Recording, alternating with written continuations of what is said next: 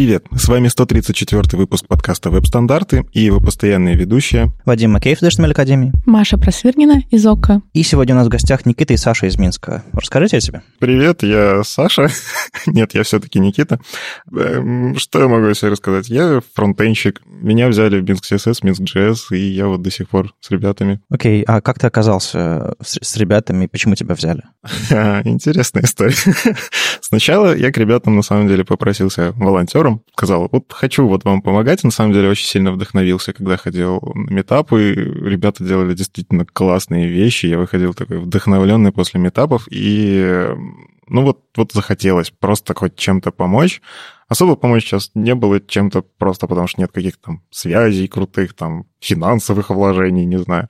А, вот. Ну и ребята долго меня к себе не брали. Они сказали, давай ты сделаешь э, доклад на метап, будет тестовое задание, угу. а потом, возможно, мы тебя возьмем. Ну, когда я им сказал, что я могу заниматься социальными сетями. Окей. Ну, ты, ты пришел, сказал, давайте будем варить кофе, в итоге сейчас в совете директоров. А, ну, Да. Да, да, окей. Окей. А ты? Меня зовут Саша. Э, Как бы, чтобы Никита не говорил или пытался назваться моим именем, я глава отдела фронтенда в компании Лавата, ну и тоже являюсь одним из организаторов метапов и нашей конференции. Попала, в общем, туда, потому что Паша, технический директор, Паша Ловцевич, технический директор э, в той же компании Лавата, пригласил меня и, ну, давай помогать. Ну, у меня не было выбора, но мне это как бы нравится, поэтому ничего плохого в этом нет. Так, что вы в Питере делаете, кстати? А, Да мимо проезжали, а тут, оказывается, веб-стандарты шли, и, в общем, да, решили Так выступить. получилось. Ну, в общем, да, у нас сейчас такое э, завершение веб-стандартов на следующий день, такой запись. э, вчера прошел ВСД. И давайте, кстати, поговорим про события. Собственно, вчера прошел веб-стандарт Days в Питере. Целый день докладов, э, всякое такое было. 9 штук. э, Люди говорили много, но мы все равно собрали 9 докладов. Был длинный, мучительный и очень хороший день. Вот с моей стороны, как организатора, я не был ни на сцене, ни- нигде, просто включал ноутбук и строго смотрел на всех остальных людей, которые все это делали самое сложное. Мне понравилось, несмотря на то, что многое шло не так, но, наверное, вы этого не видели сами. А ваши какие впечатления? Мне на самом деле очень понравилось. Во-первых, погода внезапно в Питере оказалась намного жарче, чем я предполагала, по крайней мере. Нужно было брать 3-4 майки с собой на один день, чтобы чувствовать себя комфортно. Но, тем не менее, само событие классные доклады, классные докладчики. Я поставила на сцене, тоже неплохо. Хорошее помещение, но немножко душно. Как бы это прям сценическое такое помещение, но, тем не менее, классно. Питер действительно порадовал погодой. В прошлый раз он был немножечко серенький, сейчас такой солнечный, здорово. А сами веб-стандарты, во-первых, да, я увидел легендарный университет ИТМО изнутри, давно хотел попасть, ну почему вы... Тут еще такая возможность даже поступать на сцене. А доклады были классные, разнообразные. Что действительно понравилось, да, были разные темы. Любой мог прийти и что-то полезное для себя почерпнуть. Ну и не по своей воле два доклада прочитал, хотя подавал заявку одну. Ну, так получалось. Маша, какие у тебя впечатления? Вот вид со сцены, ты же ты ж вела. У меня отличное впечатление.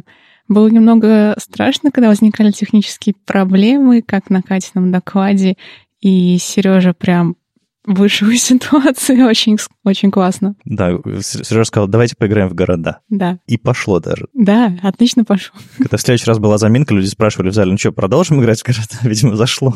В общем, да, было, было здорово. Еще нужно врубиться, что, что это было, как это было, разгрести какие-то материалы, наконец-то написать в прошедшем времени на, на сайте, что конференция прошла 18 августа. Видео там уже вставлено. Мы сегодня, завтра, ну, вид- видимо, с выходом подкаста засунем туда слайды в- прямо в программу.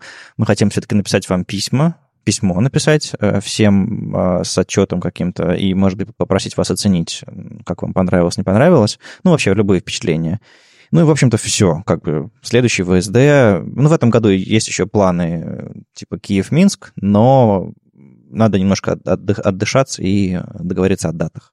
А так, что еще происходит? А, в Node School аж три а, в конце августа, начале сентября. Node School в Новосибирске уже пятый пройдет 25 августа. В этот же день в Питере пройдет Node School 25 25 августа. И Node School в Тюмени, мы уже говорили, пройдет 1 сентября и, собственно, самый первый. Так что Node School по стране идут. Минск, Тут как бы у нас и так довольно много сообществ в Минске, хотя, Мгм. в общем-то, из живых остались мы, наши метапы, конференция и Rolling Scopes, по факту. Мгм. Но, тем не менее, в Минске ну, довольно много событий айтишных вообще. Поэтому, ну, не знаю, кто еще может подхватить эту эстафету. Ну, кстати, мы в Питере тоже не страдаем от э, ску- скуки. Тут как бы очень много всего происходит, но мы сейчас новый формат собираемся запускать э, классов, скажем так, для совсем, для совсем новичков. То есть э, что-то вроде вот этих код-пен метапов, где люди просто сидят, кодят всякие странные вещи на CSS, HTML и учатся чему-то. Так что посмотрим, что получится. Так что много не бывает. Может быть, кто-нибудь у вас Node School тоже заведет. Если что, обращайтесь к Андрею Гурилеву, он активист, он любит заводить Node School в других городах и помогать. Ладно, что еще? А, в Питере будет фестиваль э, айтишный, ну, типа, если вы Geekfest, вот вроде, вроде того, называется TechTrain, не Tech Train, а Train все-таки. Ребят, come on. 1-2 сентября пройдет э, что-то такое фестивальное, выставочное, так что если, если интересно, приходите. Ну и уже в середине, в конце сентября две конференции, на которые я хотел и до сих пор хочу поехать. Скорее всего, на одну из них точно поеду, а на, на одну не уверен.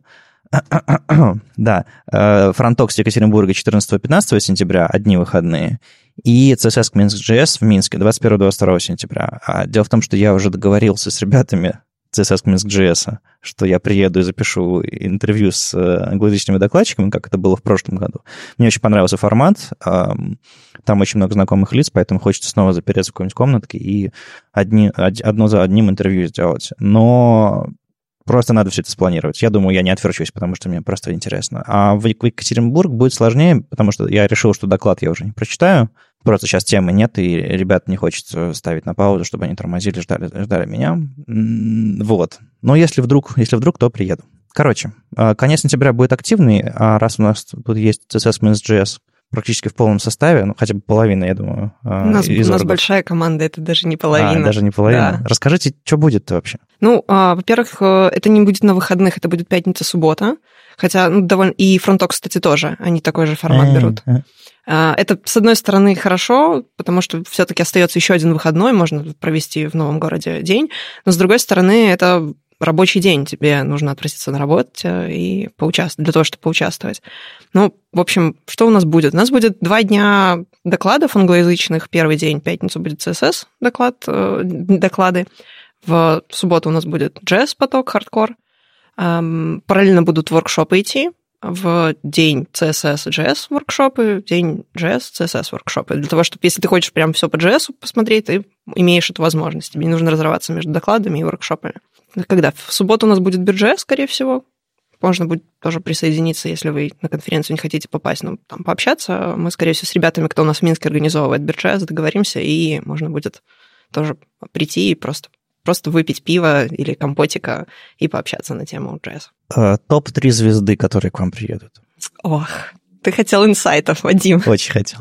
Сложно выбрать, у нас все звезды такой величины, что, ну, как, как тут выбрать-то? Давай, Никита. Ну. А, выбрать прям, да, действительно? Выбирай. Сейчас я посмотрю в трейл.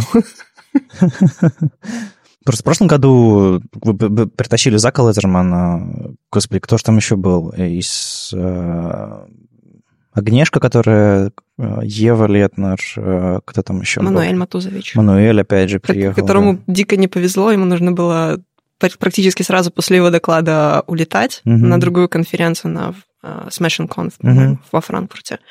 И у него были проблемы технические, когда он начал выступать, отключился микрофон. Ну, в общем, классно, что он доехал, он рассказал интересный доклад по доступности, но, в общем, такие челлендж был для да. него.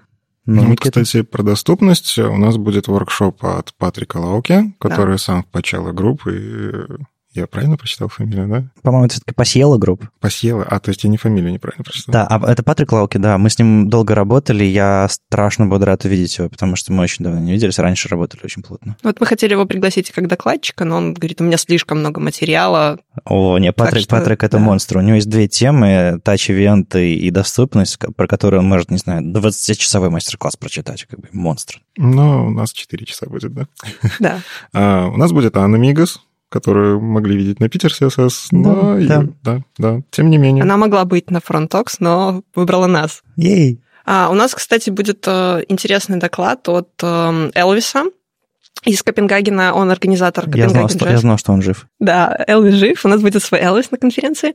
А, Будет классный доклад а, на тему синтаксиса JS, холивара, почему это плохо, почему хорошо. Ну, в общем, я думаю, что будет тоже интересно. Прикольно. Мы на самом деле хотим еще немножко поэкспериментировать, думаем над форматом Lightning Talks, Мгм. параллельно с э, крупными такими 40-минутными Кстати, докладами. если вы хотите приехать на конференцию выступить с Lightning докладом на английском языке, у нас, скорее всего, будут э, слоты, пишите нам, О, так я напишу. и мы с удовольствием с удовольствием примем ваш доклад как Lightning Talk. Ладненько я сделаю.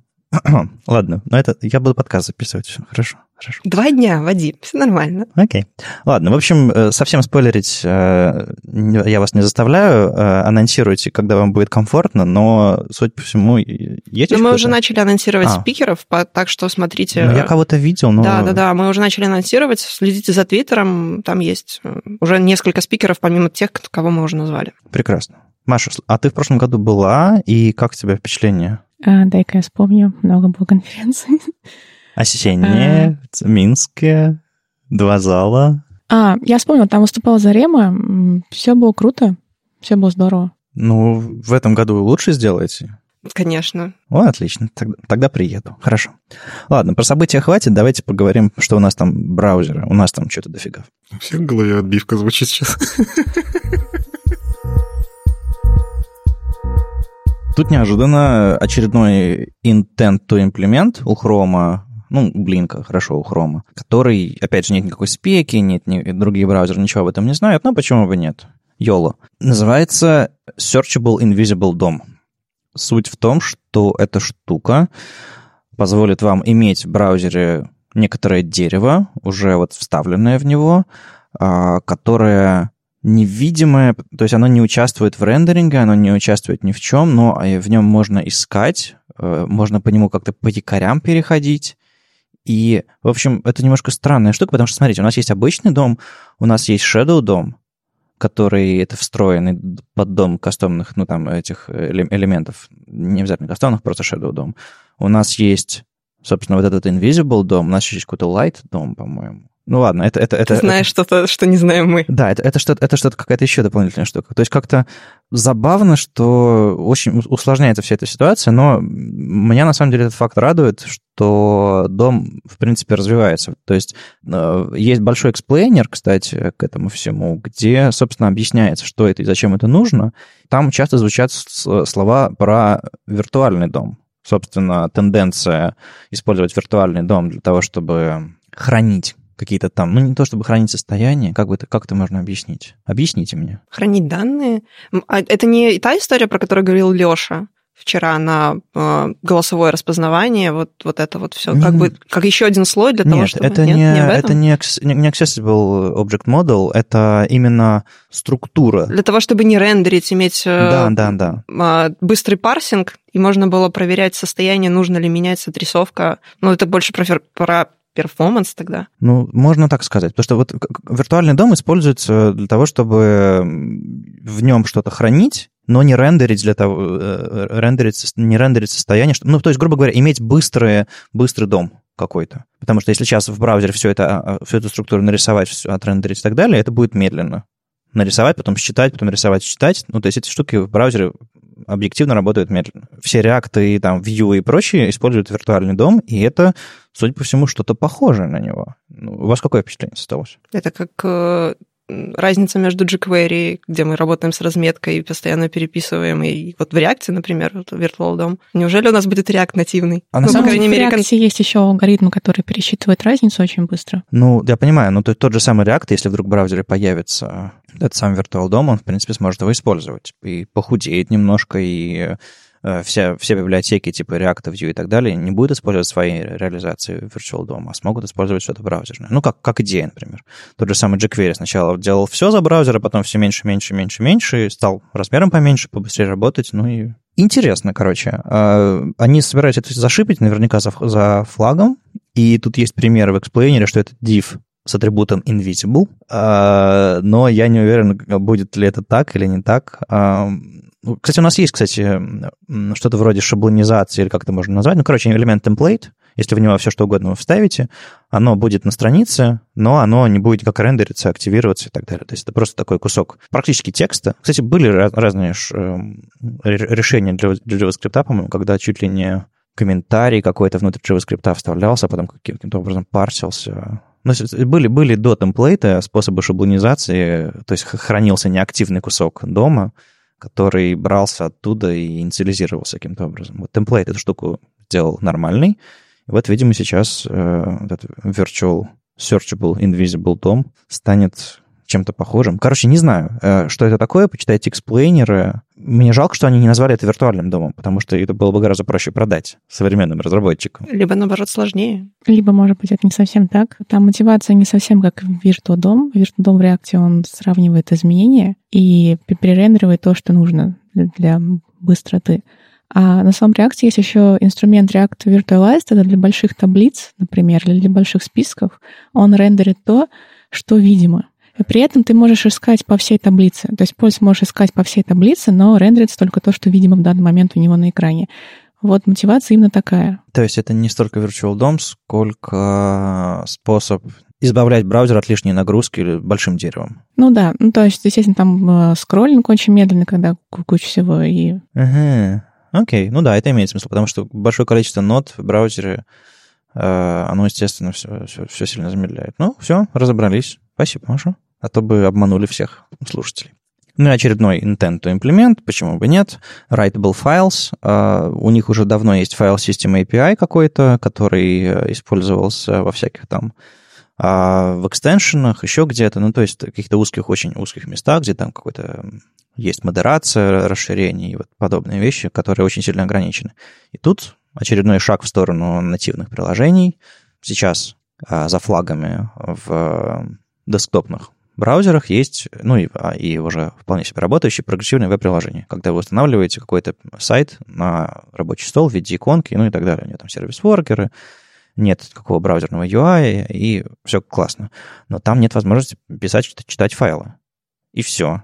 Берете электрон, а вот там все есть. И, соответственно, люди на веб-технологиях используют всякие сложные тяжелые обертки. Каждое приложение весит там... Сколько оно весит? Плюс 200 метров. И, и только так мы получаем файл API. А тут вот Chrome собирается это все как-то нативно внедрить. А вас как это, радостно, опасно или полезно, или какие впечатления? Мне кажется, тут действительно больше проблемы про security. Мы помним спектр Meltdown, как прям весь мир хайповал на эту тему, да, а это ой, затронуло вообще все. А здесь, если появится такой API, ну, везде есть баги, везде есть какие-то уязвимости, и чувствуется, что там тоже, возможно, начнут это как-то эксплуатировать. В общем, очень с опаской.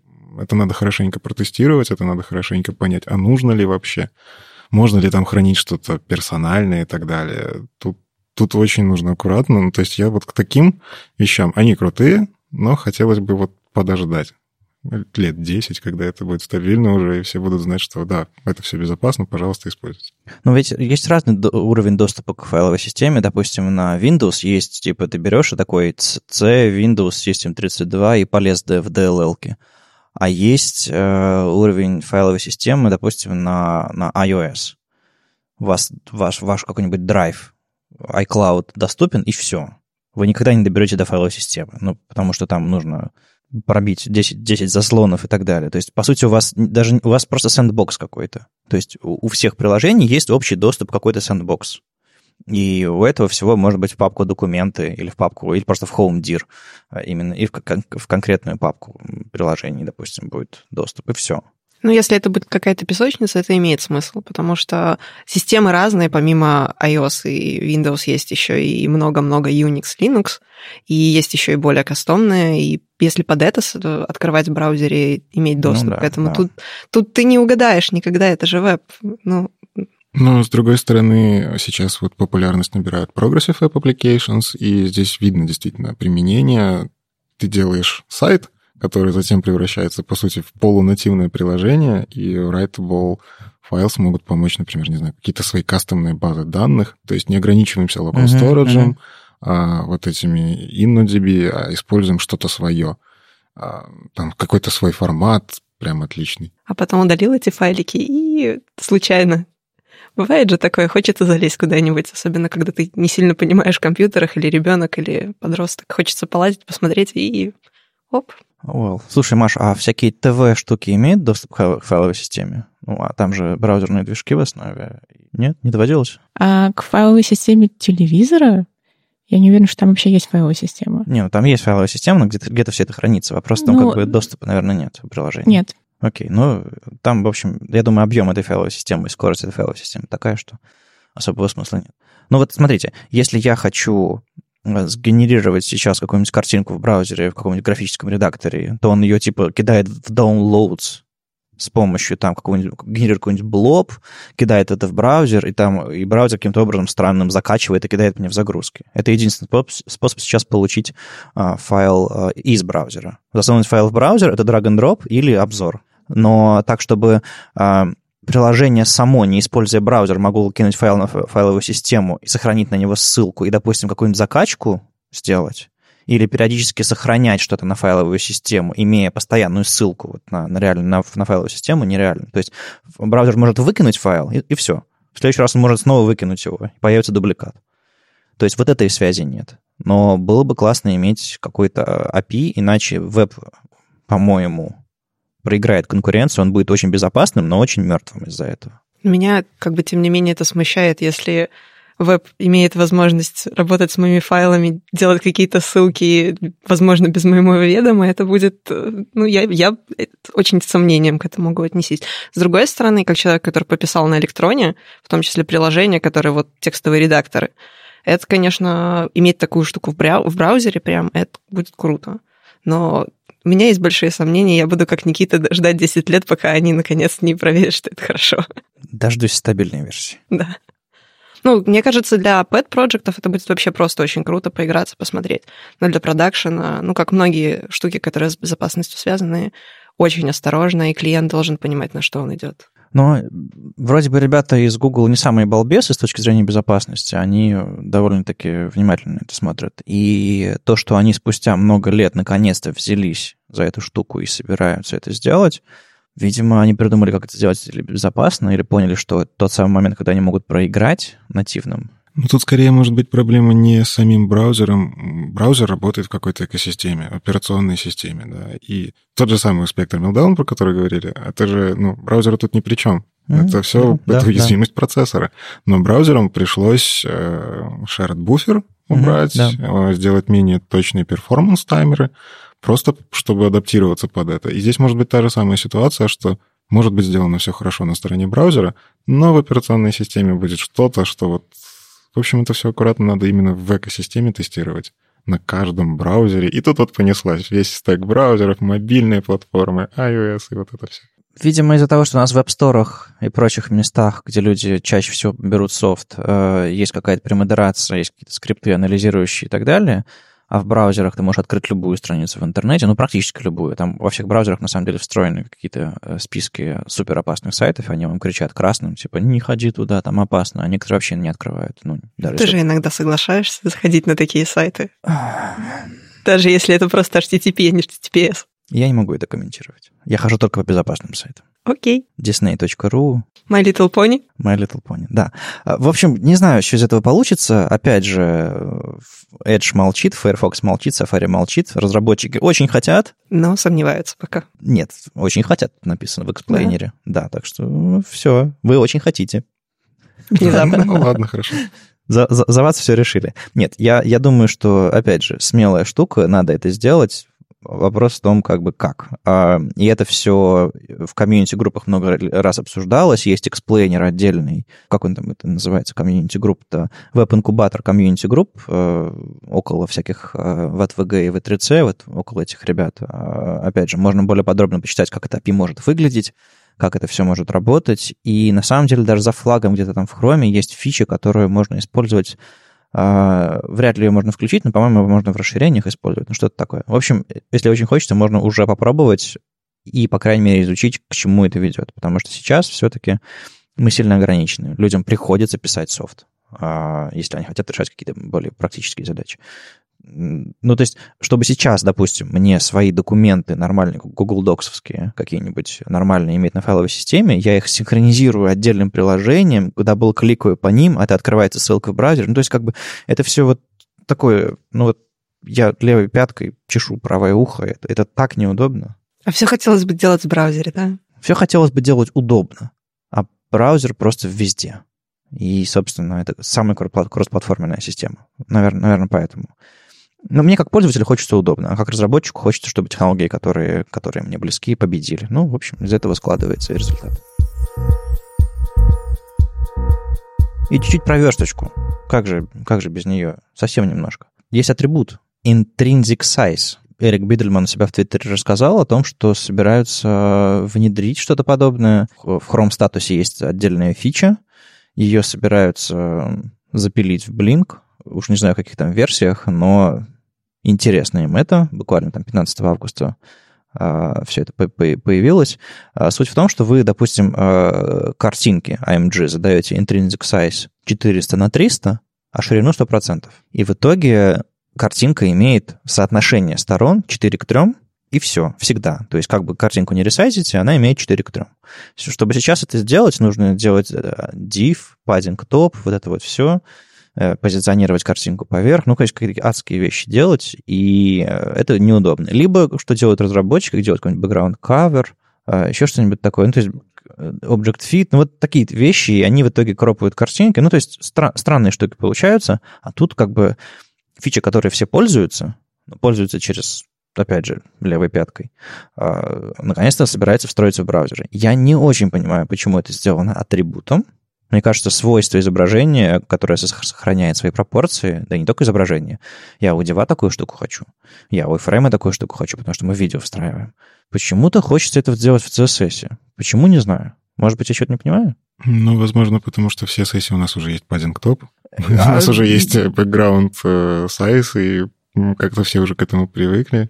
А возможно, это просто идет э, от того, как это уже есть имплементировано в браузере. Ну, так как это пока только Chrome, опять-таки, у меня сразу ассоциация с Houdini API, который потихоньку развивается, и есть реально демки Layout API, где intrinsic sizes — это метод Layout API, прям, mm-hmm. который возвращает как раз вот эти самые размеры. 400 к 300, да. Угу. И э, мне кажется просто, что вот появилась вот эта реализация, она за флагом есть, и они начали, а давайте попробуем ее прикрутим вот так. Возможно, не зайдет, возможно, зайдет атрибутом. У меня есть другая версия. Chrome, ну или все остальные браузеры, когда рендерят страницу, они анализируют размеры картинок. Соответственно, если они в атрибуте будут видеть соотношение сторон картинки, они смогут под нее рассчитать место, то есть они ширину понимают ее, допустим, такую, хотя ширина может быть в CSS написана, да, то есть этот intrinsic size, он сильно не поможет. Ну, потенциально атрибут на AMG поможет быстрее ее отрендерить, потому что соотношение сторон будет, будет известно, но непонятно. А, нет, смотрите, картинка начала грузиться, ее размеры уже известны, и тут intrinsic size прописан. Ну, в общем, возможно, это связано реально с, с оптимизацией отрисовки. Но, но почему-то хочется в CSS. Ну, смотрите, у нас же есть всякие вещи, которые сильно меняют размеры и поведение лейаута на странице, там, флексы, гриды и прочие, там, реально навороченные штуки прямо в CSS пишем. А почему вот э, не контролировать э, соотношение сторон картинки подобным образом в CSS тоже? Может, это просто ностальгия по 90-м, когда BG Color, вот это вот все атрибутами. Mm-hmm топ margin, left margin, или как там, э, есть margin width, margin height, или как там в, фреймах, по-моему, были атрибуты. А это только для картинок или для медиа-элементов? А вот непонятно. Я, я что-то не нашел подробностей. А, нет, тут есть, тут есть какой-то эксплойнер на гитхабе, но я там не увидел это ни, ни для чего, кроме картинок. Ну, просто тогда довольно странно как-то. Ну, либо вот как раз-таки для картинок они хотят сделать, поэтому атрибут. Причем там есть атрибут aspect ratio, есть, это, есть атрибут uh, intrinsic size, есть атрибут actual width, intrinsic width, intrinsic height. Ой-ой-ой, то есть это не просто один атрибут, это какой-то набор, набор вариантов. Ну, а, да, собственно, основная идея — это intrinsic size, но есть еще альтернативные варианты. Разбивать его на части, типа ну, одну сторону в ширину, высоту. Есть... Э, лично мне бы понравился атрибут aspect ratio, потому что его произносить проще. Да, и, наверное, большинство даже русскоязычных и, по, и поймут людей, люди, они, да. да, поймут. Intrinsic. Я ну, вот не знаю, что это такое, например. Intrinsic — это естественно принадлежащий, необходимый допустим, доступ к искусству интринзик to необходим для высокого качества жизни. Размер необходим, соотношение сторон необходимы для этой картинки прописывается атрибутом. Мне кажется, касательно атрибутов, а, так как это картинки, у картинки в принципе, у тега image, у него большое количество атрибутов. То есть, мне кажется, это вообще отдельный дом-элемент, который со своей экосистемой, есть же sizes, mm-hmm. есть же вот эти ну, медиа, да, которые да, мы можем да. прописывать. И picture он прям очень сильно прокачал image, и, возможно, просто им удобно туда это API добавлять, потому что там крутится огромный обработчик всего-всего-всего. Да, вот, кстати, ассоциация с Picture и с этими всеми атрибутами, она как раз довольно-таки довольно-таки близка, к, собственно, к, к идее этого атрибута, судя по всему. Но все равно, мне кажется, это больше про CSS как-то. Если там те же SRC-сеты, это действительно уже к тегу, относится, потому что ты же не будешь прописывать э, контент, ссылку на картинку в CSS, то вот как раз это свойство, оно больше про то, как это выглядит, а не то, откуда брать данные или что-то типа такого. Но мне кажется, мы все готовы согласиться, что мы разработчики, мы не хотим ничего решать, мы просто хотим этот атрибут, да? Ну да. Желательно с названием попроще. Желательно write meow, да? Еще вчера. А почему бы нам еще один атрибут э, не получить в наше распоряжение, раз уж у нас есть intrinsic size? Ну, знаете, чем больше повторяешь, тем, тем, тем роднее он становится. Я уже, я уже готов, честно говоря, к нему. Чем ну, аспект ratio, тоже хорошо. Ладно. Uh, lazy load. Кто как картинки лениво загружает? Ну, когда-то давно, когда я делала лендинги, как верстальщик, начинающий фронтендер, тогда, да, это, конечно, было очень важно, потому что э, те вот промки, которые я делала, это было тебе э, спиннер, который крутится вначале с процентами, и потом, когда загрузились все картинки, ты, угу. ты можешь наконец-то показать уже красивую красивую промку, ну, где ты создавала анимации и всякие такие штуки. Ты создавала массив картинок, делала да, new да, image, да, да. вот это вот все, прелоудер. Да, да, да, то есть это все было, ну, таким как бы нативным JavaScript, угу. Поэтому, в общем-то, это интересные техники. Сейчас как бы я таким не занимаюсь, я делаю другие задачи, но мне кажется, эти задачи вполне себе до сих пор живут. Ну, учитывая, сколько сейчас э, классных API появляется в браузере, сейчас lazy loading делается очень просто. Угу. Тот же самый э, Observable. Intersection Observer. Intersection Observer, да. да. да. А, и, в принципе, там 30 строчек нативного ванила JS кода можно сделать свой собственный lazy loader. Да, возможно, он не будет работать где-то в IE, просто потому что там нет такого API, но это тоже на фоллбеках можно сделать. Но и в основном есть как бы куча есть jQuery плагинов. есть просто библиотеки, которые тоже это все легко подключаешь. Ну да, плюс 20 килобайт, и у тебя уже есть lazy loading. Ну а просто бахнуть атрибут картинки или фрейму? Это было бы очень круто на самом деле. Но а, тут важно еще понимать, что мы работаем здесь тоже с версткой, и из-за того, что у нас сейчас есть те же самые гриды, мы не всегда знаем, вот элемент в конце верстки, он будет внизу страницы или вверху страницы. А, ну, ну ордер всякие и прочее. Да, вот, вот эта тема. Но в целом я, в принципе, за тот подход, что не нужно показывать пользователю то, что ему сейчас не нужно. Не все скроллят, в принципе-то, сайты, и грузить mm-hmm. картинку в Согласен. футере на 5 мегабайт, какую-нибудь очень важную картинку.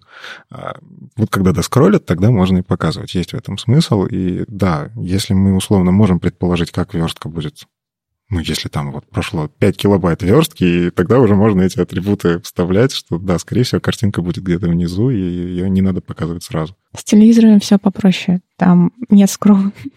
А, то есть один большой экран, шлеп, и все, все сразу доступно. Да. Ну, а ты не ничего ленивого для телеков не грузишь, потому что смысла нет, все, все сразу там, да, или? Нет, потому что в этом действительно нет смысла, там все сразу загружается. То есть, когда страница загружается, все картинки должны быть точно видны с этой страницы. Ну, допустим, а предзагрузить картинку, которая будет на следующей странице, чтобы она сразу появилась. Вот такие вот вещи. Нет, мы этого не делаем. Но, возможно, стоит. Но как бы не совсем угадаешь, какая страница будет следующей. Например, если это выбор фильмов. Ну, а как же Artificial Intelligence? Он анализирует аналитику вашего сайта, статистику и Догадайся, куда ткнет пользователь и загрузи именно нужный фильм ему, да? Да, да, да, почему бы нет? Короче, мне бы хотелось такую штуку иметь. Вот, допустим, а, на главной ВСД а, есть список докладчиков, и когда-то там были все 169, сколько в этом своем докладе говорили? 162. 162. В общем, там были все 160 с чем-то докладчиков на главной и просто скрывались. Это было очень много килобайтов JPEG, потому что, ну, много превьюшек, хочется ретину и так далее. И я в итоге загружаю 20, После этого у меня кнопочка «Показать больше», а дальше вставлены все они, AMG, но там написано а, дата SRC у картинок. и просто я пробегаюсь по следующим 20, когда ты нажимаешь дальше и заменяю даты SRC на SRC, он тут же начинает подгружать, ну и так далее, так далее, так далее. То есть мне очень нравится декларативность этого подхода, что там ты просто выводишь все картинки, а некоторым дата, вставляешь дата вместо SRC, и, соответственно, у тебя есть реально все, а дальше ты просто включаешь эту картинку загрузку. Вот то же самое с lazy load, на самом деле. Можно ведь... Эм, по сути, этот lazy load не какой-то механизм. Вы можете просто сказать браузеру дополнительную инструкцию, что типа э, lazy load on, lazy load, off и lazy load after. То есть, если хотите lazy load off, браузер даже не потрогает эту, эту картинку. По сути, это команда для рендеринга. Браузер парсит всю страницу и начинает загружать все ресурсы, которые есть. Если вы скажете lazy load off, браузер трогать не будет а, заранее. Видимо, только когда дойдет до этой картинки в естественном порядке. А если lazy load on, а, точно загрузит. А авто, видимо, текущее поведение. Ну вот тут интересный вопрос, а, когда картинки... Ну, мы все это видели на медленном соединении. Если в CSS не прописаны размеры картинки или атрибутами не прописаны, то у нас внезапно прыгает контент, и это у нас еще нет load. Что будет, когда мы бездумно начнем вставлять эти load? То есть в принципе, вроде сайт загрузился, мы скроллим, а нет, он не загрузился, и у нас снова что-то прыгает. Вот тут тоже действительно интересно. Может, это приучит как это дисциплине использования этого атрибута, а может, просто наши сайты станут еще веселее. Куда ж веселее? В общем, если вы хотите это попробовать, в канарейке уже есть флаг, причем отдельный э, Enable Lazy, lazy Image Loading, а, и можно попробовать прямо сейчас, как это работает. По-моему, по-моему, штука крутая, название атрибута нормальное, и оно уже за флагом спрятано, поэтому я жду подобную штуку. Она вполне себе адекватно фалбейчится. Но это, знаете, что напоминает? Как фон дисплей свойства. Браузеры сами раньше грузили шрифты, как им, как им казалось оптимальным, а потом мы получили инструмент настройки этого поведения загрузи шрифты так, покажи так, э, покажи их на следующей странице, если они не успели загрузиться и так далее, и так далее. Здесь то же самое, по сути. Браузеры уже оптимизируют загрузку страницы в зависимости от того, ну, как они, как они попарсили и посчитали нужным, а сейчас мы просто получаем дополнительные ручки, типа, это надо, это не надо. Ну, то есть мы ничего не испортим, если браузеры старые не поддерживают. У них уже есть механизмы. Мы ничего, по идее, прям уж сильно... Не, ну, естественно, мы можем расставить везде lazy load on, и все испортить еще сильнее, но, но не принципиально, ну, не, не до взрыва, не до уничтожения браузера. И тут еще интересно, как начнет работать весь этот аудит, который Time to Interactive рассчитывает, как это все рассчитывать, вот производительность. А вот если у нас везде lazy loading, все-все-все картинки, вот мы уже можем взаимодействовать с этим или нет? С большими возможностями приходит большая ответственность. Ну и, наконец-то, какой-то intent to ship от браузера, который не Chrome, Fox, собственно, собрался э, где-то в районе Firefox 63. Это, по-моему, еще в этом году. Включить Shadow DOM и Custom Elements, э, то есть, собственно, тот самый дом, который внутри, э, который независимый от основного в котором можно инкапсулировать ваши стили и все остальное. И, собственно, Custom Elements, где вы можете создавать собственные элементы и э, имитировать, не знаю, My, my Lovely checkbox, и внутри уже делать, э, внутри вставлять обычный чекбокс и делать, э, оборачивать всякую штуку вокруг него, всякие скрипты, инициализировать, слушать мутирующие атри- мутации атрибутов на этом чекбоксе вашем ну, новом. Ну, то есть, как бы делать собственные веб-компоненты. Теперь это, собственно, появляется и в Firefox. Раньше у них была реализации старых э, за флагом. Теперь, собственно, все будет включено новое. Сейчас, собственно, когда они все это включат, как мы уже говорили в предыдущих выпусках, YouTube заработает быстрее, потому что полифилы не нужно будет использовать. А сейчас на YouTube у меня в Firefox, конечно, очень грустные дела. Я вчера пытался во время конференции отключить лайв-чат у трансляции, потому что там всякие мудаки были. А из, из Firefox было очень сложно это сделать, просто потому что очень медленно грузилось на плохом интернете и рендерилось. Um, вот в Firefox 63 ждем uh, очередную новинку из uh, кастомных элементов и Shadow дома. Вы что-нибудь трогали uh, из веб-компонентов лапкой хотя бы? Вообще нет, как-то я больше по фреймворкам, поэтому довольно сложно, а с полимером не приходилось сталкиваться, хотя ну, и доклады слушала, и мнение а, специалистов, которыми поработали, которые поработали с этим фреймворком. Ну, в общем, на тот момент, это было пару лет назад, как-то было все сыро и грустно. А, сам, а самое хочется, интересно? Ну, это интересно пощупать, но пока в рамках, наверное, задач в нашей компании довольно сложно. Мы больше именно фреймворки, ну, либо совсем уже не фреймворки. А клиенты приходили с каким-нибудь уже legacy кодом или с какими-нибудь идеями, что хочется на веб-компонентах что-то сделать? Ну, к нам нет. Нам больше с фреймворком приходят... Э, вот мы хотим на реакте, uh-huh. мы спрашиваем, а, а что же вы хотите, почему реакт? Ну, мы слышали, это классно. Ну, ну как обычная эта история, когда... Ну, понятно. Такая... И вот у нас еще плагины свои есть. Да-да, ну, что-то типа такого. А ты, Никит? А, я исключительно в образовательных целях, ну, то есть тоже в практике не применял, но так, щупал, пробовал API и версию 0, и версию 1. Ну, синтаксис, на самом деле, вот что приятно, он достаточно продуманный. Он, возможно, я слышал мнение, что он неудобный, что много всего нужно предусмотреть, но, come on, мы же как бы программисты, мы должны что-то предусматривать, наверное. И, ну, кстати, вот что понравилось, как бы версия 1, она довольно продуманная, мне как кажется. Там действительно удобно, и даже переходить с каких-то фреймворков, там, с Angular, React на Custom Elements, на Shadow DOM, вот это все дергание, оно, по-моему, достаточно комфортно. А тут вопрос э, по поводу, как это можно использовать сейчас в проектах, скорее в том, что несмотря на то, что вот, ура, счастье, у нас в Firefox появилось это все, но браузерная поддержка по-прежнему в процентном соотношении заказчиков не устраивает. Угу. Им нужно больше. А тут получается, что если мы начинаем поддерживать custom elements нативные, то нам все равно приходится делать какой-то fallback на что-то, и, возможно, где-то там сбоку еще React приложение, две отдельные версии сайта или еще что-то mm-hmm. типа такого. В общем, пока просто действительно рано, но это хорошо, это хорошо, что в браузерах в браузерах это банально будет производительнее, потому что это внутренние движки, они оптимизированы максимально, как только может быть. Я думаю, тут никакой реакции просто не сможет этого сделать, потому что React — это все равно JS, который выполняется, парсится и все такое. А ты на React обычно пишешь? Нет, я на React вообще ничего не писал. Вот хотела спросить, у нас недавно была статья с сравнением React-компонентов с э, компонентами нашего дома и Custom Elements. Не кажется ли тебе, что последние более многословными получаются. Нет, ну, там действительно было хорошее сравнение. Естественно, в фреймворках все более покороче попроще выглядит, просто потому что фреймворки за тебя делают много работы. То есть ты пишешь в каком-то простеньком декларативном стиле, а они уже все доделывают. Э, с веб-компонентами там более мощная система, ты можешь больше ошибок наделать, можешь много новых каких-то особенностей накрутить. Но на самом деле сравнение вот в той статье, которую мы обсуждали в прошлом или позапрошлом выпуске, я не увидел каких-то там чудовищных различий. Ну, в конкретных простых, типа создать какой-нибудь компонентик. А, естественно, если более сложные задачи, то все распухает, разрастается. Меня э, с точки зрения веб-компонентов эм, не покидает идея, возможно, я у кого-то ее стащил, какая-то статья или доклад был, что это могло бы стать общей системой обмена модулей и компонентов между разными фреймворками. То есть э, сейчас у нас, э, чтобы взять компонент из React и запилить его в Angular, ну, то есть типа, ха-ха, лол.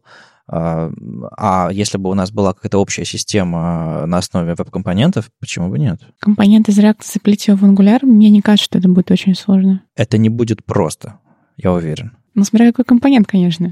Ну да. А, я вот хочу сейчас вставить свои слова. А, не помню, в каком подкасте Леша Охременко рассказывал про свою идею транспайлинга компонентов из одного фреймворка в другой.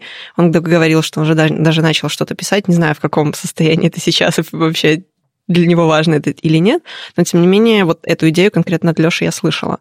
И, ну, как бы как-то это можно, наверное, будет делать. Возможно, Custom Elements, веб-элементы, это будет именно то, что смог, сможет это помочь сделать. То есть сначала ты наспалишь Custom Elements, а, а потом уже какой-нибудь фреймворк. Ну, как бы да, как вариант. Я шучу, конечно, но... У меня возник ответ на вопрос, который я сразу сказал, не знаю.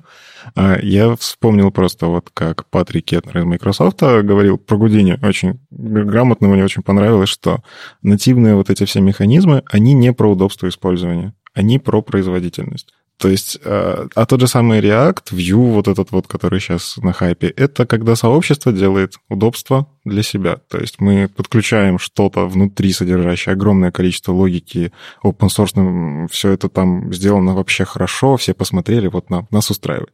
И у нас есть там 3-4 ручки, кнопку «Сделать хорошо», оп, сайт есть. А нативная реализация — это все-таки про производительность, и там, да, надо сесть, разобраться, как это работает, и скорее про это. Вот мне хотелось бы обсудить эту, эту тему, почему нативная реализация э, не делают также упоры на удобство использования, чтобы их, собственно, использовали. Все очень просто, потому что нативная реализация, над ней должны согласиться разные браузеры, разные люди, и она должна быть удобна всем, не только а, Дане Абрамову, условно, или какому-нибудь, погоди, или какому-нибудь Генри, это- Генри, Генри Жу, или кто там в Это этим удобно занимается. большинству э, людей в сообществе, учитывая популярность реакта. Нет, это все пошло с другой стороны. Сначала люди внутри Фейсбука есть разные причины, почему они начали использовать JSX, почему они начали использовать еще какие-то вещи. Возможно, это и влияние их PHP шаблонизатора было такое. Э, Смотри, изначально все шло от задач компании. Потом люди дошли до этого фреймворка, и им стало удобно более широкой области. Потом, потом привычка, потом дальше, дальше, дальше, дальше. Это не значит, что все согласились, что это удобно. Никто вместе не обсуждал. Но, тем не менее, просто то, что люди стали это использовать, показывает то, что это удобно. Это как, знаешь, когда а, архитекторы делают новый район, то они смотрят, где люди протаптывают дорожки и прокладывают их там. Никто не проектировал React на основе того, где ходят люди. Они проектировали, Но чтобы Фейсбуку я- было удобно. Я говорю, что это получило популярность именно это, потому что это показалось людям удобным. А Сейчас э, люди пишут, начинают изучать React, потому что зарпла- Почему зарплата стал высокая. популярен именно React, а не Ember? Не, я не говорю, что React неудобный. Я имею в виду, что когда пишут стандарты, это по-другому работает. Но а почему, почему нельзя при этом попытаться учитывать удобство API, а не, не только его эффективность? Ну, он удобный, просто непривычный. Если ты всю жизнь пишешь на React, то тебе дом API кажется уродливым и ужасным. Если ты всю жизнь пишешь на дом API, тебе React кажется каким-то стрёмным. Вопрос привычки исключительно. Я смотрю на какую-нибудь э, систему ша- ша- шаблонов какого-нибудь, не знаю, Angular, Vue и так далее, мне диковато немножко. Я смотрю на какой-нибудь JSX реакторский, и мне симпатичнее. Вот так вот. Мое личное впечатление. Но- Но когда я смотрю на какую-нибудь шаблонизацию внутри там до э, элемента темплейт на веб-компонентах, мне тоже нравится. Потому что там больше этой декларативности, я вижу реальные теги и еще что-то такое. То есть это просто разные взгляды на, на- на решение задачи. Но Если- пока если- вот, как сказал Никита, есть ощущение, что э, на это просто, об этом просто не задумываются. Как бы все равно, как будет выглядеть. Главное, что будет эффективно. Если сейчас сравнить V0 веб-компонентов, какую-нибудь с- с- инициализацию компонента с V1, там все гораздо выразительнее, там в полтора-два раза короче и так далее. То есть спека развивается. А вопрос в том, что договориться людям э, нужно вместе из, из разных областей. Не просто сказать, нам это удобно, мы это внедрим. Это чуть сложнее. Нет, это гораздо сложнее. Да ладно, ребят, мы ждали сколько лет Border Radius. Все может быть лучше в следующих релизах. Не, ну, когда мы ждали Border Radius, э, веб не развивался практически никак. А сейчас э, с, с вот эти вот все интенты, спеки и так далее. В каком году появился Border Radius? Еще 9 2008 где-то. Седьмой, восьмой, девятый, как-то так. Да, да, да. Я помню смешные слайды про оперу и Border Radius. Но тем не менее, веб-то развивается, и то, что ви- видим мы сейчас э, в веб-компонентах, не факт, что через пару лет будет именно так. Возможно, будет проще, лучше и удобнее. Короче, я, я к тому, что в- можно же сделать э, поверх какой-то единой общей системы свою Еще один фреймворк. Да, еще один фреймворк. То есть вышли гриды, люди написали, ах, классную, классную э, библиотеку, по которой делают удобную верстку на гридах, хотя, хотя и там так удобно. И наверняка кто-нибудь поверх компонентов напишет собственный, и уже написали много, там, полимер, опять же. Он, он, напис- он написан для того, чтобы раствориться, но наверняка будут другие. Я к тому, что фреймворки никуда не уйдут, мне хочется, чтобы они делали все больше и больше браузерного использовали. И вот эта вот задача, которую решали ребята из э, не, я, я продолжаю цитировать доклад с Яндекс Субботника, который я видел, который меня впечатлил, про, про веб-компоненты внутри Яндекс браузера. Совершенно обалденный доклад про, про, про технологии, про, про развитие, почему в какой-то момент э, там Дэн- э, Глазков, э, господи, как же, как же зовут этого человека? Ну, в общем, другие, другие ребята э, из, из Гугла решили целенаправленно внедрять API, которые используются в фреймворках и библиотеках, в браузер. И от этого появились веб-компоненты, от этого появились огромное-огромное количество браузерных API. Раньше эти вещи мы писали руками, сейчас мы используем браузерные. Так вот, мне хочется, чтобы мы не застревали на этапе жирных фреймворков, и э, все-таки продолжали засовывать вещи из браузера обратно, ну, из фреймворков обратно в браузер. Если мы встрянем на этом месте, когда сообщество скажет, мы пишем на нашем, на нашем фреймворке, а фреймворк скажет, а нам не нравятся веб-компоненты, и вот так вот app, и мы встрянем в нашем развитии. Жирный фреймворк всегда будет работать медленнее, чем, чем легкий. Веб-стандарты, уху. Да. И новости камня в лесу, Safari Technology Preview. Там продолжают исправляться баги, это хорошо, а, новые какие-то вещи туда-сюда. Но суть по всему, что происходит, а, на, на осень, по-моему, намечен релиз Safari 12, и выход в следующей версии macOS, iOS, и там будет Safari 12. По-моему, по-моему они сейчас просто для финального релиза новый фичи фриз сделали и исключительно добав... Э, исправляют баги. Так вот, из нового там появился у SVG а, атрибут href, то есть вы можете ссылаться, используя атрибут href, не xlink href с этим с, с namespace наверху SVG, а просто используя атрибут href. Это очень хорошо, это все упрощает. SVG все ближе, ближе приближается к HTML, к CSS по своим возможностям, они все больше совместимы. То есть мы их сейчас используем вместе, все больше. А раньше это был просто отдельный контейнер. Сейчас мы все чаще смешиваем HTML и CSS и SVG так что знакомый нам всем атрибут href для того, чтобы ну, линковать какой-нибудь, какие-нибудь инстансы, там, юзы, там, э, как это все называется, темплейты какие-то и прочее внутри SVG, ну, встроенные механизмы линковки и реиспользования элементов. Теперь они смогут использовать просто атрибут href, и слава богу. Ждем следующих э, новостей от Safari Technology Review. Ну и в этом лесу не один камень. Грант CLI 1.3.0 никто не ждал, но год спустя, два года спустя, грант та самая хрюшка, которая научила нас автоматизации, а, выпустила релиз 1.3.0. В этом релизе, в принципе, все, что там есть, это то, что теперь грант конфиг можно писать на Бабеле, на некотором Бабле, чтобы это ни было, на кофе скрипте, на CSV, на INI, на JSON, на LiveScript, на TypeScript и на YAML. Раньше для этого были какие-то плагины, насколько я знаю, которые позволяли это делать. Теперь это встроено в сам грант, казалось бы, какому, кому какое дело, никто грант, наверное, не использует, но тем не менее. Я все начал замечать, что я все чаще использую какие-то NPM-скрипты для простых задач, и иногда это все превращается в жуткую колбасу. То есть вот много-много-много-много всяких команд консольных нужно выполнить, чтобы NPM-скрипт сработал. И рефакторить, искать, это прописывать там пути, конфиги, еще какие-то вещи, да, довольно сложно. Так вот, я иногда скучаю по выразительности гранта, именно гранта, где не нужно было программировать, где вы, вы по сути, писали конфиг, по которому проходит сборка.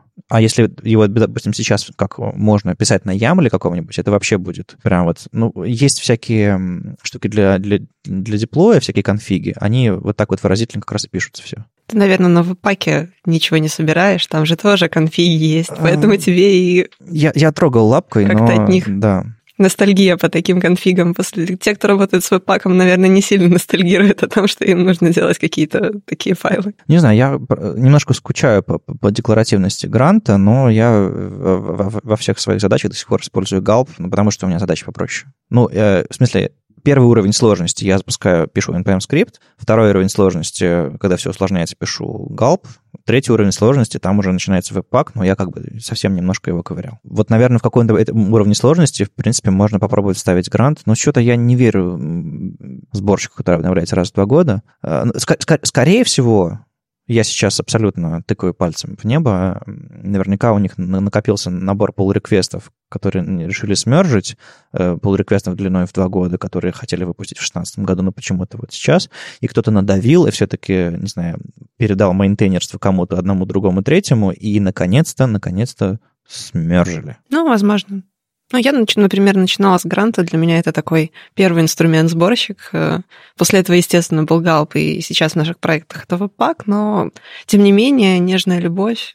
Они, смогли, они молодцы, смогли сделать инструмент, э, который положил начало, в общем, остальным инструментам в том числе. Самый классный логотип среди сборщиков. Кстати. Да. Я как хипстер, мне больше галп нравится. Не, галп научил меня писать конфиги умнее и вообще как бы делать более сложные вещи. Я как бы рад, что в какой-то момент он появился на горизонте и тоже, конечно, замер, но, видимо, пришел веб-пак и всех подмял. А, Галп все-таки выглядит чуть-чуть живее, он все-таки смог релизнуть четвертую версию. Но я презентации делала на Галпе, я не на веб-паке их делаю, так что... А я, кстати, начал делать э, все... Мой, мой бойлерплейт, нужно быстренько накидать какую-нибудь демку или сайтик, я уже использую NPM. То есть у меня там есть однострочник, типа, который включает там э, браузер sync, еще что-то такое, и live reload, короче. Ну, в общем, я NPM скрипт закидываю, и все. То есть я даже, даже галп для этого не завожу. Ну, Саша маньячка, у нее вообще CSS на стайлусе. Это Ау. было давно. Маша, а тебе доводилось трогать галпы, гранты, вот эту вот всю сборку? Да не особо. Галп точно нет, грант был немножко, но там уже был веб-пак в то время. Угу. А насколько легко что-то подобное э, собрать? Вот реально нужно пара HTML-файлов, там CSS-файл какой-то, может быть, там пару, пару JS-файлов, из этого какой-то live reload, что-нибудь вот такое зафигачить с, с веб-паком, это Простенько, быстренько? Ну да. Во-первых, легко нагуглить какие-то конфиги уже готовы Ага. для подобных задач. Окей, э, просто надо, надо действительно нагуглить, посмотреть, потому что я все еще держусь за, за инструменты. Ну, я, я все еще упростил до NPM скриптов, но, видимо, видимо, стоит попробовать что-то подобное. Просто бывает, что супер сборка не нужна.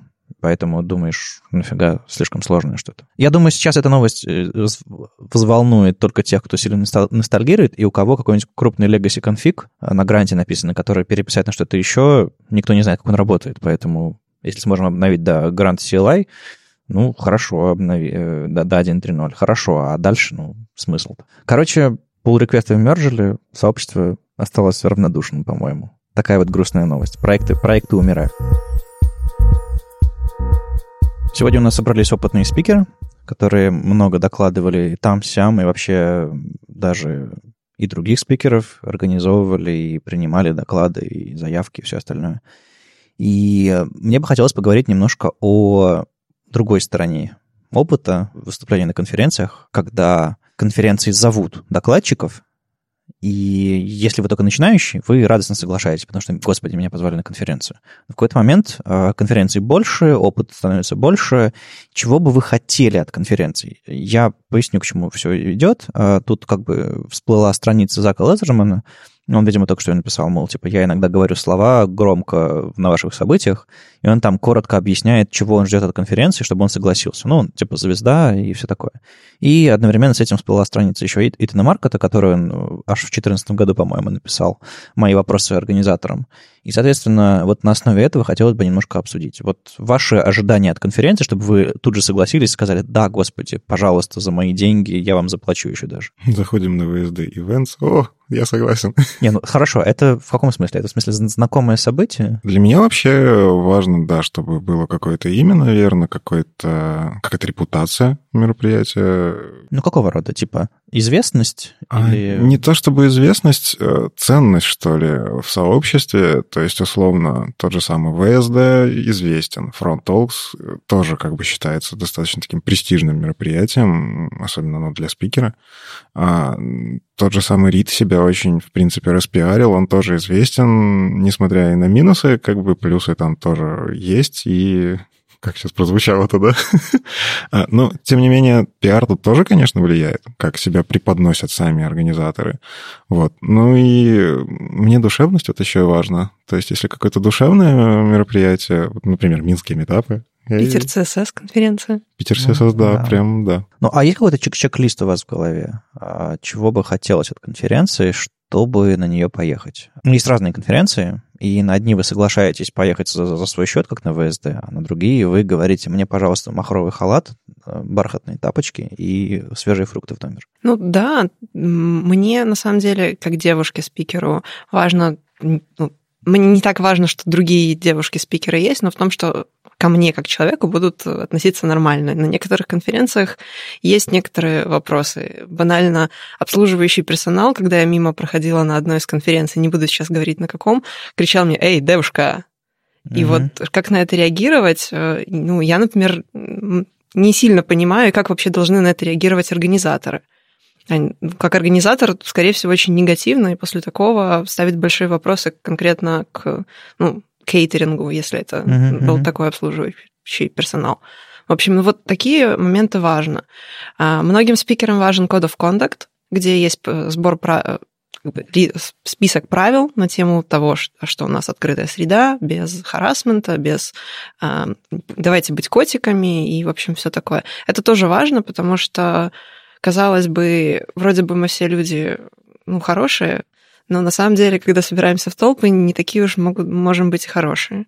Вот это важно. Важна хорошая площадка оснащения, потому что, ну, ты как спикер, особенно на технических конференциях, важно, а, чтобы и компьютер был, удобно было стоять за компьютером, если live coding какой-то, и хорошо, хорошо видно информация на слайдах, это тоже важно. Микрофоны, всякие кликеры, тут такой момент. Ну, собственно, это уже часть твоего вчерашнего выступления Ну на, да, на- да. на конференции, да. Э, Если кто, кто не видел трансляцию, посмотрите, мы, мы еще отдельные доклады выложим с ВСД, собственно, Никита и Саша рассказали доклад про доклады, а, с большим количеством меня в разных местах. А сегодня мы еще запишем подкаст про спикерство. Да, да, тут у Никиты Саши гастроли по подкастам, так что другой петербургский подкаст, угадайте какой, Дринкаст, сегодня запишет еще одну одну версию. Вы тоже в понедельник выпустите? Вряд ли. Ха-ха, то есть мне надо успеть быстрее это сделать. Ладно, то есть Чек-листа, пожалуй, нет. То есть все, все очень зависит индивидуально от конференции. Я правильно понял? Да, конечно. А чего хочется... А, нет, даже так скажу. Какие вещи вам точно скажут «нет»? То есть если вас зовут, и вы скажете «ух, не», потому что там есть что? Ну, например, если ты уже побывал там, и тебе не понравилось, возможно, ты уже туда больше заявку не подашь. Угу. Не будем уточнять, да? Ну, хорошо. Представьте, что появилась конференция Frontend Front. Ну, оригинальное название. Сейчас сразу появится такая конференция. Вадим, что ты делаешь? Да, ладно. А, и там э, неожиданно какие-то докладчики анонсировали, есть какой-то сайт, еще что-то такое. Вот что вас может на этом из, из увиденного неприятно поразить, чтобы вы такой, такая, типа, о, господи, нет, я в жизни не пойду на эту конференцию. Хотя вроде бы и фронтенд, и тематика нормальная, но... Ну, вот это, наверное, проблема конференции, которая только стартует, ты не знаешь, что ожидать. Возможно, можно посмотреть именно, кто организатор. Все-таки организаторы, как правило, личности публичные. Можно посмотреть, как они высказываются в отношении сообщества, конкретных там технологий или вообще людей. А, и часто все-таки мероприятия имеют характер вот связанный с организатором, потому что он несет свою вот эту вот энергетику. А если организаторы неизвестные? Вот, кстати, тут есть такой момент. Э, наша конференция CSS Minjs, Питер CSS, ваши метапы — это сообщество. Веб-стандарты — это сообщество. Конференции от HR-брендов. У нас в Минске, например, до недавнего времени было Front DevConf, угу. по-моему, а, который организовывала организовывали HR, ну, подразделение компании, которая занималась HR, HR-компания. В общем, вот к таким конференциям у меня ну вот просто по умолчанию есть некоторый скепсис. Они могут быть хорошими, тут э, как бы нету прям такого совсем предвзятого мнения, но, как правило, э, конференции и метапы от сообщества это более душевные угу. какие-то штуки. Хотя они могут и проигрывать по помпезности, по какому-то... Ну, количество вложенных лоску, денег. Да такого плана. Вот э, к конференциям, которые именно от каких-то компаний на тему HR, вот у меня скажем так, некоторое опасение. Не предубеждение, но тем не менее я задумаюсь. Соглашусь, да. Да и конференции, я, собственно, на этой конференции, которую ты упомянула, э, Front Days или как она там? Front да. DevCon, по-моему. Ну, что-то такое, да. Слишком много названий, они все слишком одинаковые. Я не, на ней ни разу не был, меня пару раз звали, но я каждый раз смотрел думал, э, они даже название технологий поначалу не умели правильно писать на себя на сайте. И это выглядело как реально HR-фестиваль а, для конкретных э, дел. И организаторов я не знал, хотя я как бы хорошо знаю фронтенд сообщество. То есть вот Такие вот у меня опасения были. С этим я соглашусь. Какие-нибудь еще э, красные флажки? Если какой-то негатив, вот есть, да, иногда бывает такое, что прям сразу заходишь на сайт и ну, сложно сказать, в чем конкретно негатив, но вот у тебя ты смотришь и понимаешь, что вот что-то не то, не знаю. Uh-huh, uh-huh. А, а, да, кстати, вот мне еще интересный момент, а, когда фронтенд конференция, и у нее сайт весит 20 мегабайт и грузится ага. целую минуту, начинаешь ну, сделан на каком-нибудь э, инста, этот, э, тильде или виксе или типа того, да? А, ну, хорошо, если тильда викс, они изначально там какую-то оптимизацию внутри а, содержат. понятно. А если вообще не оптимизированный сайт, тогда начинаешь задумываться, вы же фронтенд конференция, почему у вас сайт не оптимизирован? Я делал, и вы делали конференции фронтенд. Вы понимаете, что иногда не до сайта вообще. Сапожники без сапог. Да, такое, такое, такое реально бывает, когда в последний момент э, какой-нибудь левый верстальщик наконец-то вам делает сайт, а вы занимаетесь, не знаю, господи, где напечатать футболки и чертов кейтеринг. То есть вы вроде бы фронтендер, а занимаетесь какой-то абсолютной ерундой. Хорошо, Маша, а ты расскажи про свой взгляд на конференции. Именно чем конференции, которые тебе нравятся, отличаются от конференций, которые тебе не нравятся? Вот можешь прочувствовать в какой-то момент? Ну, из того, что сказали ребята, мне очень близко про HR-фестиваль. Таких конференций достаточно много. И это очень сразу сильно отталкивает. Это даже видно сразу по сайту. А, допустим, высокие цены. Что вы об этом думаете? То есть вы понимаете, что конференция сделана не для конкретных людей, которые при, придут из своего кармана заплатят, а сделана для того, чтобы компании выложили большие деньги за своих сотрудников. Ну, насколько высокие? Тут как бы тоже вопрос 20? знания. Ну, то есть те деньги, которые ты не заплатил бы сам. Я просто вот лично отношусь к тому, что знание профессиональное — это очень хорошая инвестиция. И если там выступают специалисты с такими именами, что прям ты хочешь попасть за любые деньги, mm-hmm. то, возможно, цена билета вполне себе оправдана. Другое дело, если за такие же деньги выступает, э, ну, no-name какой-то, который еще и в итоге оказывается, что не сильно-то и разбирается, mm-hmm. когда ты сходил вот такое разочарование, тогда да, ты понимаешь, что деньги ушли никуда. Но в целом я за то, что мы, в принципе, мы же айтишники, мы вроде как получаем нормальные зарплаты. Но если говорить только о знаниях, ты же можешь видео посмотреть. Не все конференции выкладывают видео. Ну, некоторые, некоторые даже продают видео потом. А, хорошо, а, то есть тебя цена не сильно беспокоит. А, допустим, новички. А, если на конференцию не могут прийти новички вообще никак, потому что изначально первая, самая низкая early bird без программы стоит, как, не знаю, полгода жизни этого новичка. Он еще не работает там, где платят много денег, он еще, может быть, учится, но хочет войти во фронтенд. Ну, есть же метапы, есть же ВСД, ну, для русскоязычных. Ага.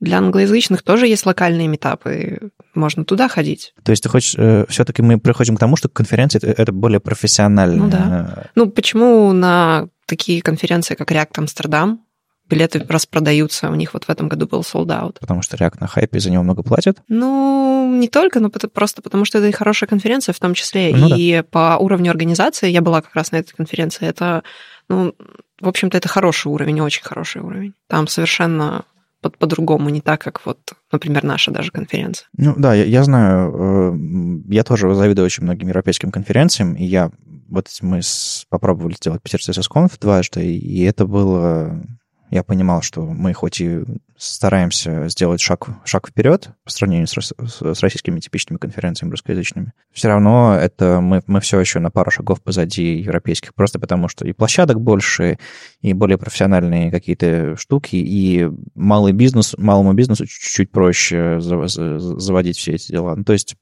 мы все еще не там. Мы все еще не Европа. Да. Здесь касательно цены еще можно э, посмотреть. На самом деле, те, кто приходит на конференцию, они не особо задумываются, сколько вложено в эту цену, и отбили ли вообще организаторы столько, сколько они туда вложили изначально, нашли ли они там спонсоров или свои кровно заработаны, чтобы mm-hmm. делать классные мероприятия. Многие зрители просто об этом не задумываются, а на самом деле вот может быть кажется, что дорогая конференция, но вот условно, да, CSS Minsk JS мы везем людей из США, из Германии, Сингапура, и, ну, как организаторы ответственные, мы стараемся помочь им тоже с перелетом, с проживанием, и это тоже вливание какое-то финансовое, и, дай бог, отбить стоимость, да, да. билетами. Теми... Площадка, кейтеринг, обеды, и обязательно же найдутся люди, которые говорят, что у вас слишком маленькие порции, мясо было невкусным, и как бы... А, да, и шампанское не слишком пузыристое. Да, это э, мы, мы, нам сейчас нужно просто расплакаться и обняться про организацию конференции. Мы через это проходили. Как, тяж... вы... как тяжело жить организатором. Да, но я больше хотел бы сфокусироваться, наверное, на вот том, э, на, о наших впечатлениях о конференциях. Где вот эта вот граница проходит между нравится, не нравится. А многопоточные, однопоточные конференции, какие ваши впечатления от, от подобного типа? Ну, во-первых, вообще организовывать многопоточную конференцию намного сложнее, чем однопоточную. Не-не, ты слушатель. Я слушатель, да и на самом деле вот выбор, куда пойти, это тоже очень нетривиальный выбор.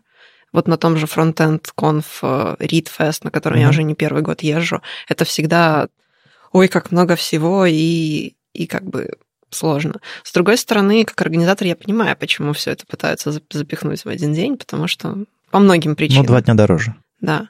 Но, тем не менее, ну, вот мы в этом году не делаем многопоточность, мы делаем два дня. Mm-hmm. Просто потому, что мы решили, что это будет лучше для наших слушателей. Хотя это, ну, и там дороже, и с многими. А вот сам, ты сама как слушатель, если перед тобой однопоточная и там двух-трехпоточная конференция, ты какую выберешь? Скорее однопоточную. Вот э, минус для меня React Амстердама того же был, там, хотя два разных абсолютно потока, один React, другой React Native, но это тоже все равно разброс внимания. Ты пытаешься выбрать, куда тебе хочется пойти. Мгм. И другой момент, который на самом деле может быть не совсем очевидный, но со стороны организаторов не очень понятно, как будет курс- курсировать твоя аудитория. Если у тебя разные залы, если у тебя одинаковые залы, как их перенаправить, как поставить доклады так, чтобы они были равнозначные в одно и то же время. Это все намного сложнее. Да, это гадание. Кого Мгм. стать ря- рядом с тем, э, ря- рядом с популярным спикером, чтобы все к нему не убежали. Ну и ты, ты- очень часто организаторы промахиваются. И тут ты не можешь угадать. На одной конференции стоящие два доклада э, будут с одной статистикой, эти же доклады на других конференциях с другой аудиторией могут иметь совершенно другую статистику. Ну да. Маша, а твое впечатление от многопоточных, одно, однопоточных? Как слушателю мне особо без разницы. И там, и там может быть круто. То есть ты, глядя на конференцию, тебя это не, это не решающий Ну, фактор? Я почему-то всегда легко делаю выбор, куда я пойду, так что не решающий фактор. Сердцем. Сердцем, да. Окей, Никит? Я все-таки тоже за однопоточные конференции. Ну, я на конференции хожу за знаниями, многие просто за нетворкингом, да. Мгм. А, но мне интересно вот этот концентрат знаний. Мне, например, в этом плане очень нравятся Яндекс Субботники. А у них действительно такой концентрат. Ты сидишь на там, третьем докладе, понимаешь, оу. А, и ну, это здорово, когда ты приходишь и чему-то можешь научиться. Тут вот это тоже проблема, да, когда ты много конференций посещаешь, тебе в итоге ты приходишь и хорошо там один-два доклада, о, я что-то новое узнал. А с многопоточными конференциями есть другая проблема из-за того, что очень много спикеров приглашают. А ты понимаешь, что, скорее всего, на большинство докладов ты не пойдешь. Ну, не потому что доклады плохие, потому что ты уже их знаешь. Ты Мгм. уже, ну, ты с этим поработал. Возможно, джуниорам это обалденный доклад. Там кто-то, может, даже медлам. Но когда ты уже съел собаку на этой технологии, и они еще и параллельно идут одинаковые, похожие, ты в итоге идешь нетворкать.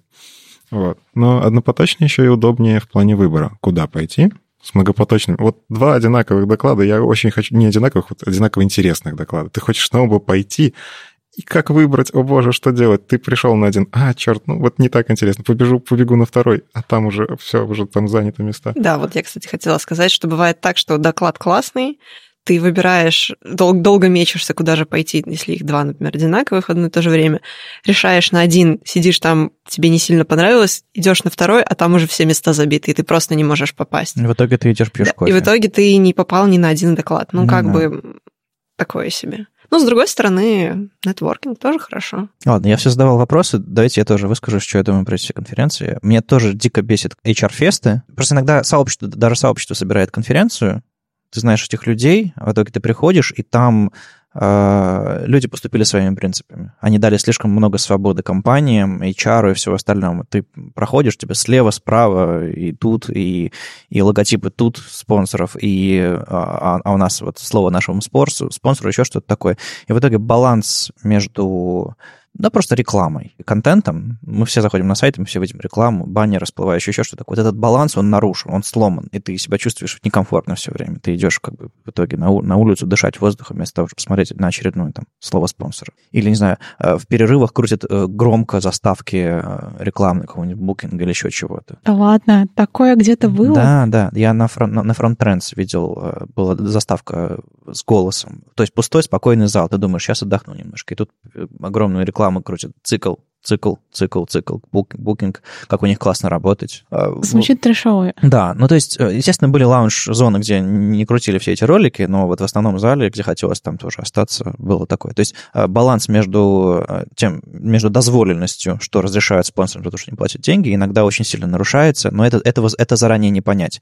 И признак того, что ты можешь что-то подобное поймать, когда ты не знаешь организаторов, когда конференция появилась, сот- соткалась из воздуха, как место, где собираются либо зарабатывать деньги, либо разработчиков э, сводить с HR-ами. Мне кажется, здесь еще есть проблема, что не все IT-компании понимают, насколько они могут быть навязчивыми, когда они кого-то спонсируют. Они не понимают, что они портят себе репутацию, они делают таким образом. Специалисты по техномаркетингу и DevRel у, которые знают, что они делают, я знаю там человек пять. Все остальные... Hunting! Yay! Пристрелим этого, пристрелим этого, остальные разбегутся и больше никогда не вернутся. Вот, вот такой вот hunting. Зато они получат классных двух специалистов. Осталь- Остальные будут, уйдут в шоке, если уйдут живыми. А, что еще? А, Если говорить про а, лично меня как спикера, то я очень сильно был разбалован э, годами работы в опере, где меня возили любую, на любую конференцию, на которую меня позвали, и я себе это мог, собственно, позволить просто, просто поехать куда угодно. Сейчас, когда компания, в которой я работаю, она поменьше, и как бы нужно учитывать интересы компании, прежде чем ты соглашаешься, я действительно ценю, когда меня привозят а, куда-либо, но а, я готов там силиться сам, еще что-то такое. Когда какой-то две трети расходов там берет на себя э, конференция, то, конечно, это все сильно упрощает. Это для меня решающий фактор, а, и я надеюсь, все правда понимают, и я вижу, что все понимают, что ВСД — это конференция некоммерческая, у которой нет собственного бюджета, все бюджеты, как бы, мы, мы просто говорим нашим партнерам, купите нам что-нибудь или сделайте, или забронируйте нам что-нибудь, а у нас в руках денег нет вообще никогда.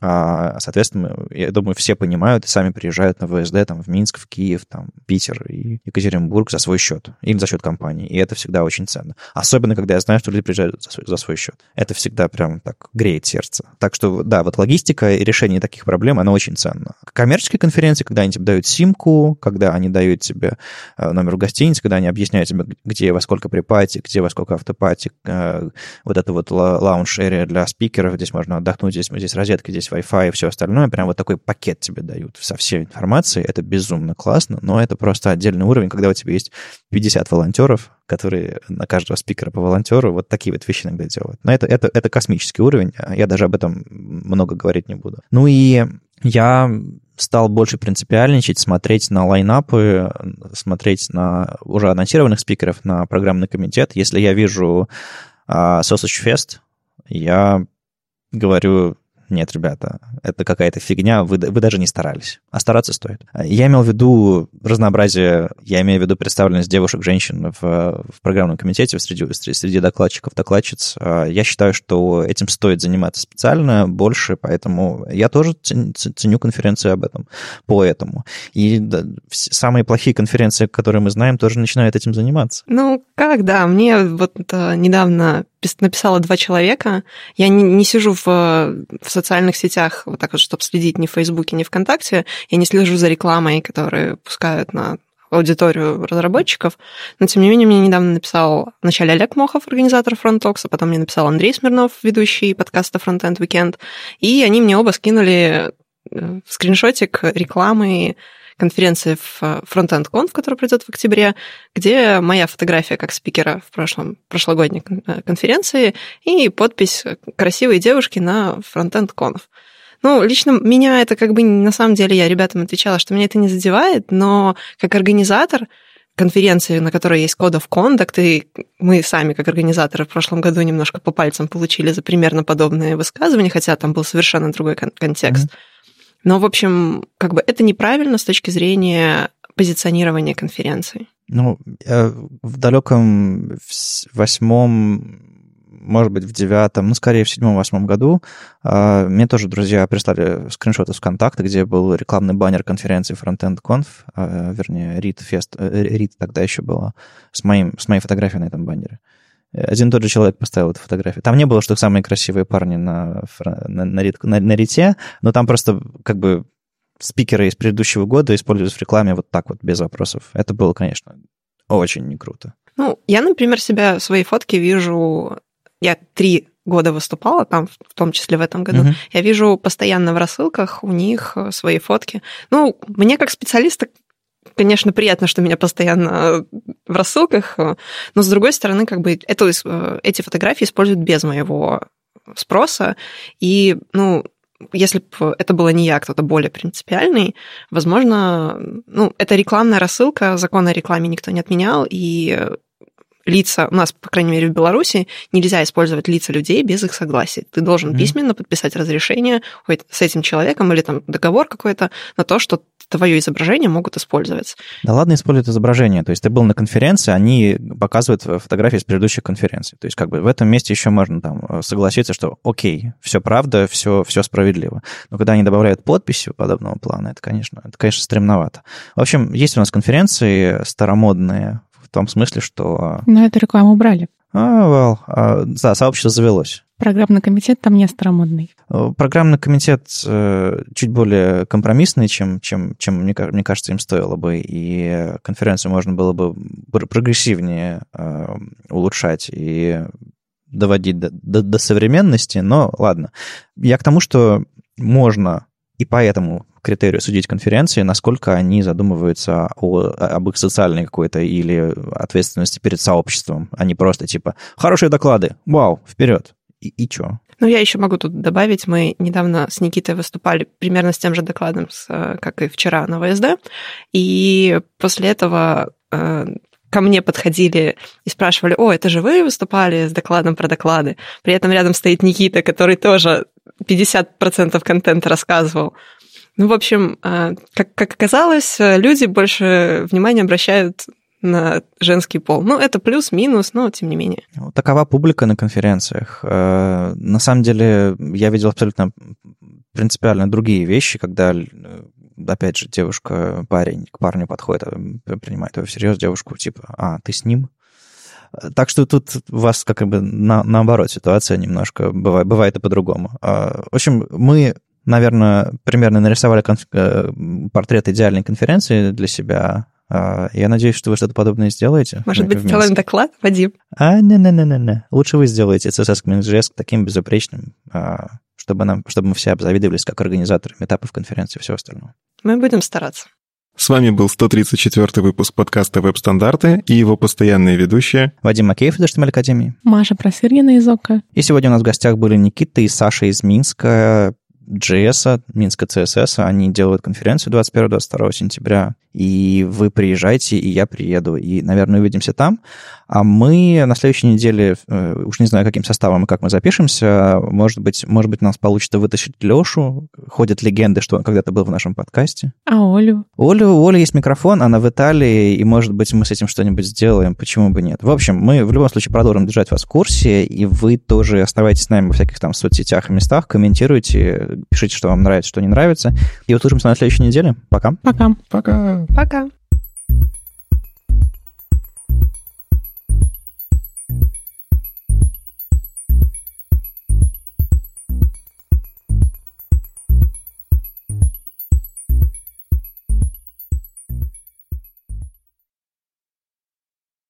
С вами был 134 выпуск подкаста «Веб-стандарты» и его постоянные ведущие. Я, весь горю.